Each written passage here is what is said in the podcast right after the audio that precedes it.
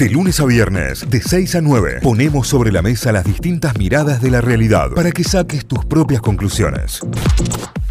8 para las 8 de la mañana, eh, día viernes, y en un ratito se va a activar el momento running aquí, como siempre, y activamos ese ratito de vida saludable. Y hablando de vida saludable y hablando de alimentación saludable y de todo lo que tiene que ver con este cambio de era al que estamos asistiendo también, hay un proyecto que se presentó en el Consejo Deliberante, que lo presentó el concejal Juan Pablo Quintero, que es para sacar todo lo que sea golosina de la línea de cajas de los supermercados. Lo habíamos comentado el viernes pasado, lo habíamos estado charlando, es un proyecto de ordenanza que prohíbe esta estrategia de marketing que obviamente de alguna manera, y nosotros como consumidores lo decimos a esto, y yo como, como fan de las golosinas, claro, ese niño que llegó adentro, induce al consumo de, llegaste ahí, viste unas gomitas y decís, bueno, me llevo una gomita, me llevo este chocolate, me llevo esto, porque está ahí, viste, lo tenés a mano, claro, porque lo tenés a mano. Y está bueno porque en realidad eh, lo que hace es, está bueno que, exista este proyecto de ordenanza, porque lo que hace es tratar de bajar un poco eh, el consumo, eh, el consumo nocivo para la salud. Está en línea con nosotros el concejal Juan Pablo Quintero. Juan Pablo, buen día, bienvenido a Notify. Aquí Cayo, Euge y Santi. ¿Cómo va?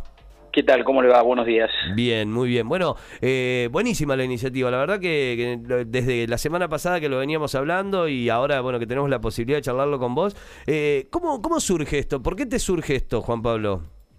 En realidad, eh, esto, lo primero que quiero aclarar es que este es un proyecto que tiene exclusivo este, fundamento en un tema de salud pública, ¿no? No, no, no, no va por otro lado que no sea la preservación de la salud pública y cómo el Estado es el único que puede regular algunas cuestiones que en, en nuestro país, en el mundo, pero nuestro país se ha ido de las manos. Básicamente, eh, la obesidad, pero fundamentalmente los índices de obesidad infantil, en los cuales Argentina está a la cabeza de Latinoamérica en cualquier estadística que nosotros veamos.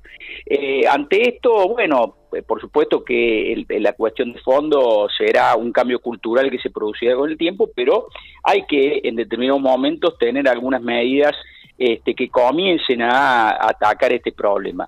Lo de las líneas de caja es algo que nosotros venimos viendo, lo de las golosinas. En realidad, vamos a decir más que golosinas, alimentos no saludables, porque también hay, hay, bebidas azucaradas. Este, nosotros recordemos que no tenemos todavía como Chile, Chile por ejemplo, el etiquetado frontal, eh, que nos indiquen cuántas calorías tienen, cuánto de azúcar, cuánto de sodio, cuánto eh, de grasas trans. Bueno, los alimentos multiprocesados, que son estos, está, clara, está claro que son no saludables, eh, que, que no, no, no le hacen bien ni a los adultos ni a los niños, mucho menos a los niños por supuesto, y esta estrategia de marketing de ponerlo en la línea de caja es algo que está absolutamente estudiado en supermercados e hipermercados y hasta en cadena de farmacia, que usted va a comprar un medicamento y para llegar a pagarlo pasa por un laberinto de golosinas. Esto está estudiado, está medido, eh, este es el, famoso la inducción al consumo impulsivo, eh, inclusive también este tema de las ofertas para que usted en lugar de llevarse dos se lleve cuatro, eh, bueno, eh, todas estas cuestiones que, que insisto, son una, una, estrategia de mercadotecnia, nosotros decimos, bueno, no vamos a prohibir absolutamente nada porque los alimentos van a seguir estando, los dulces van a seguir estando, las golosinas van a seguir estando, pero en las góndolas respectivas y no en esa última línea, vio que ahora se utiliza el sistema de caja única, de, fila única, mejor dicho, entonces usted pasa 15, 20 minutos esperando su turno y va transcurriendo metro a metro en el medio de un montón de cosas que si va con un niño, bueno, me pasa, yo tengo hijos, va con un, con un niño, olvídese, este, o, va comprando o termina una, en una discusión, eh, porque a ver, es muy difícil a un, a un niño que ya tuvo una hora dentro de un supermercado y que llega a la línea de caja y empieza a ver los dulces, de decirle que no, bueno, eh, es un paliativo, me parece que una muy buena medida. No, no es un invento mío, no es que yo lo saqué porque un día me iluminé este, y salí a correr y me di cuenta que ese era el proyecto. Nosotros nos pusimos a investigar, hay trabajo de UNICEF muy completo y en Estados Unidos, mire, si la, cuna del liberalismo económico, eh, California, por ejemplo, ya lo tiene ya lo tiene totalmente reglamentado y prohibido. Con lo cual, cuando te dicen esto es limitativo de la libertad de comercio, les, les quiero decir a quienes sostienen eso que no, bajo ningún punto de vista. Juan Pablo, y en el caso de sacarlo, ¿no? De esta primera, de esta línea de caja, ¿no? ¿Se estableció una distancia, es decir, bueno, a partir de esta distancia se pueden poner este tipo de productos?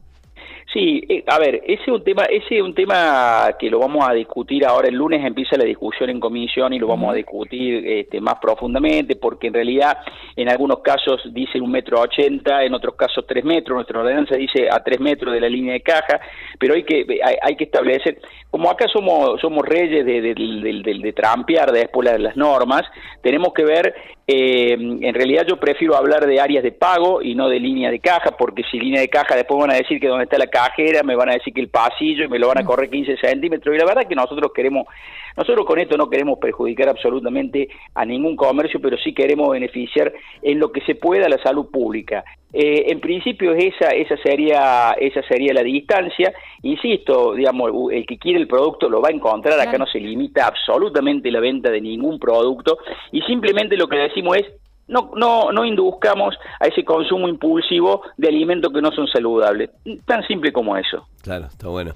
Juan Pablo, eh, más que nada, esto es una, una, cuestión personal también, eh, personal en cuanto a, tu historia y a tu vida. Eh, quienes te conocemos de antes, conocimos a, otro Juan Pablo y hoy tenemos a este que apunta a una vida saludable, runner y demás. ¿Qué fue lo que te hizo clic en, en, en tu vida, digamos, cuando, cuando empezaste a pensar en este cambio? Bueno, básicamente eh, mis hijos, digamos, eh, el pensar en algún momento que no lo iba a ver crecer. Eh, digamos, yo, yo, para ponerlo en contexto, yo en el año 2009 yo pesaba 145 kilos. Ese año fue el ingreso, es un tema tan vigente hoy, el ingreso de la gripe A, la pandemia de la gripe A, que por supuesto no tuvo nada que ver con esta que hemos, estamos viviendo desde hace un año, pero que atacó buena parte de la población. En mi caso, yo tuve una, una, gripe A sintomática que se transformó en una neumonía bilateral grave. Yo terminé 11 días internado, 7 en terapia intensiva, un pronóstico, digamos, por los pulmones y la obesidad que me jugaba absolutamente en contra. A ver, Safe Zafé de casualidad, porque bueno, no era el momento. Y a partir de ahí entendí que eh, en ese estado cualquier cosa que me, cualquier enfermedad que yo me, agarrara, eh, digamos, me, me, iba, me la iba a potenciar esta obesidad que tenía, porque la obesidad, eh, el problema que tiene que las enfermedades asociadas, ¿no? no solamente el hígado graso, sino hipertensión, diabetes, problemas cardíacos. Bueno, es una enfermedad muy es una enfermedad crónica, es una enfermedad que yo la sigo teniendo y con la cual peleo todos los días. Pero yo yo no me pero pero si le soy sincero, yo no me base eh, en mi historia personal, digamos, a mí no, de esta altura yo hace 10 años que, que estoy en, en, en, esta nueva etapa de mi vida, a mí yo hago, a mí no me, no me, yo ya tengo un, una conducta que no que, no, no, me, no me afecta en lo personal a mí convivir con esto, porque ya me acostumbré a convivir con cosas de las que, de que no me conviene comer, las puedo comer, pero no me conviene hacerlo.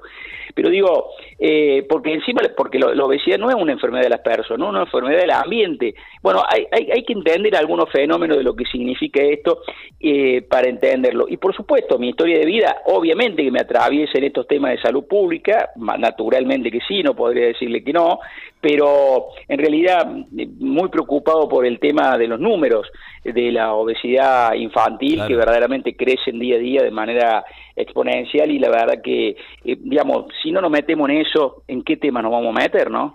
Tal cual, bueno, eh, las estadísticas marcan que hay un 30% de, de niños tienen sobrepeso, ¿no? Y es, muchísimo, pensarlo en números, digo, un 30% en cantidad de habitantes es un montón y son niños que lamentablemente a lo largo del tiempo después van a ir creciendo con un montón de patologías que cuando sos pendejo no, no te das cuenta o no te demasiado, pero después cuando pasas cierta edad te empiezan a jugar muy en contra. Sí, hay un informe de UNICEF del año 2019 que lo coordinó justamente una, una, una licenciada cordobesa con la que nos hemos contactado para, para, bueno, para que nos dé una mano, porque un informe muy, muy interesante de UNICEF Argentina que se llama La obesidad, una cuestión de derechos, eh, y, ahí va relatando un montón de situaciones que eh, nos encienden todas las luces de alerta y también un montón de medidas que los estados tienen que ir tomando. Yo digo, me parece que acá eh, a ver, desde que nosotros hemos lanzado el proyecto, que fue exactamente hace una semana, hasta ahora hemos, hemos logrado apoyos eh, de todos los sectores, por supuesto de la medicina de todos, este, de, otros sectores también, eh, salvo los supermercadistas que pusieron el grito en el cielo porque dicen que, queremos limitar o decirles que tienen que vender y que no tienen que vender. Bueno, yo les propongo que lo lean. Por supuesto que van a estar invitados a la comisión. la semana que viene lo vamos a empezar a tratar en comisión. Obviamente supermercadistas, vamos a escuchar a, los lugares donde va esta limitación para que nos den su punto de vista. Pero esto es una discusión parecida, Cayo, yo no sé si vos recordás, año 2005, 2006, en la Municipalidad de Córdoba se decidió la prohibición de fumar en lugares públicos cerrados, los bares. Sí. Yo me acuerdo que tuvimos manifestaciones en la Municipalidad de los dueños de bares diciendo que iban a cerrar, que la gente no podía fumar adentro de un bar, pero fue polémico, polémico eso. Ah, mira, te lo digo a cuestión personal, yo fumaba en esa época lo que puteaba, ¿no? Claro, pero bueno, bueno, eso no me pasaba a mí, los amigos fumadores me decían que estábamos locos, sí, y, y son los cambios culturales, hoy nadie eh, hoy, sería extraño entrar a un bar y ver a alguien fumando. Nos, hasta vos que sos fumador te da la atención. Bueno, son cambios culturales, por supuesto. A ver, en ese momento los cigarrillos, a ver, hoy los cigarrillos ni siquiera, si vos sos fumador, los cigarrillos no, no, se pueden exhibir en, en los kioscos. Las cigarreras están escondidas, no pueden ser visibles. Entonces son cambios que se van produciendo la sociedad va, va evolucionando, vamos entendiendo algunas cosas que, no, que antes eran naturales y, la, y en todos los rubros de la vida, está claro, ¿no? Pero en este del tema del alimento también y vamos entendiendo que hay cosas que no hacen bien a la salud y que hay que empezar a regularlas. Simplemente es eso, regular algunas cuestiones que no nos hacen bien y que básicamente, yo insisto con este concepto porque es el que tiene la ordenanza, básicamente no le hace bien a nuestros niños, porque un niño que tiene sobrepeso y que tiene obesidad este, antes de la adolescencia probablemente sea un adulto con muchísimos problemas de salud que al Estado inclusive le va a salir muchísimo más caro que hacer la prevención. Totalmente. Juan Pablo, gracias. Eh. Gracias por estos minutos y a disposición, como siempre. No, muchas gracias a ustedes por ocuparse del tema. Que tengan buen día. Igualmente. Juan Pablo Quintero, concejal de la ciudad de Córdoba, en diálogo con Notify. Notify, las distintas miradas de la actualidad para que saques tus propias conclusiones. De 6 a 9, Notify, plataforma de noticias.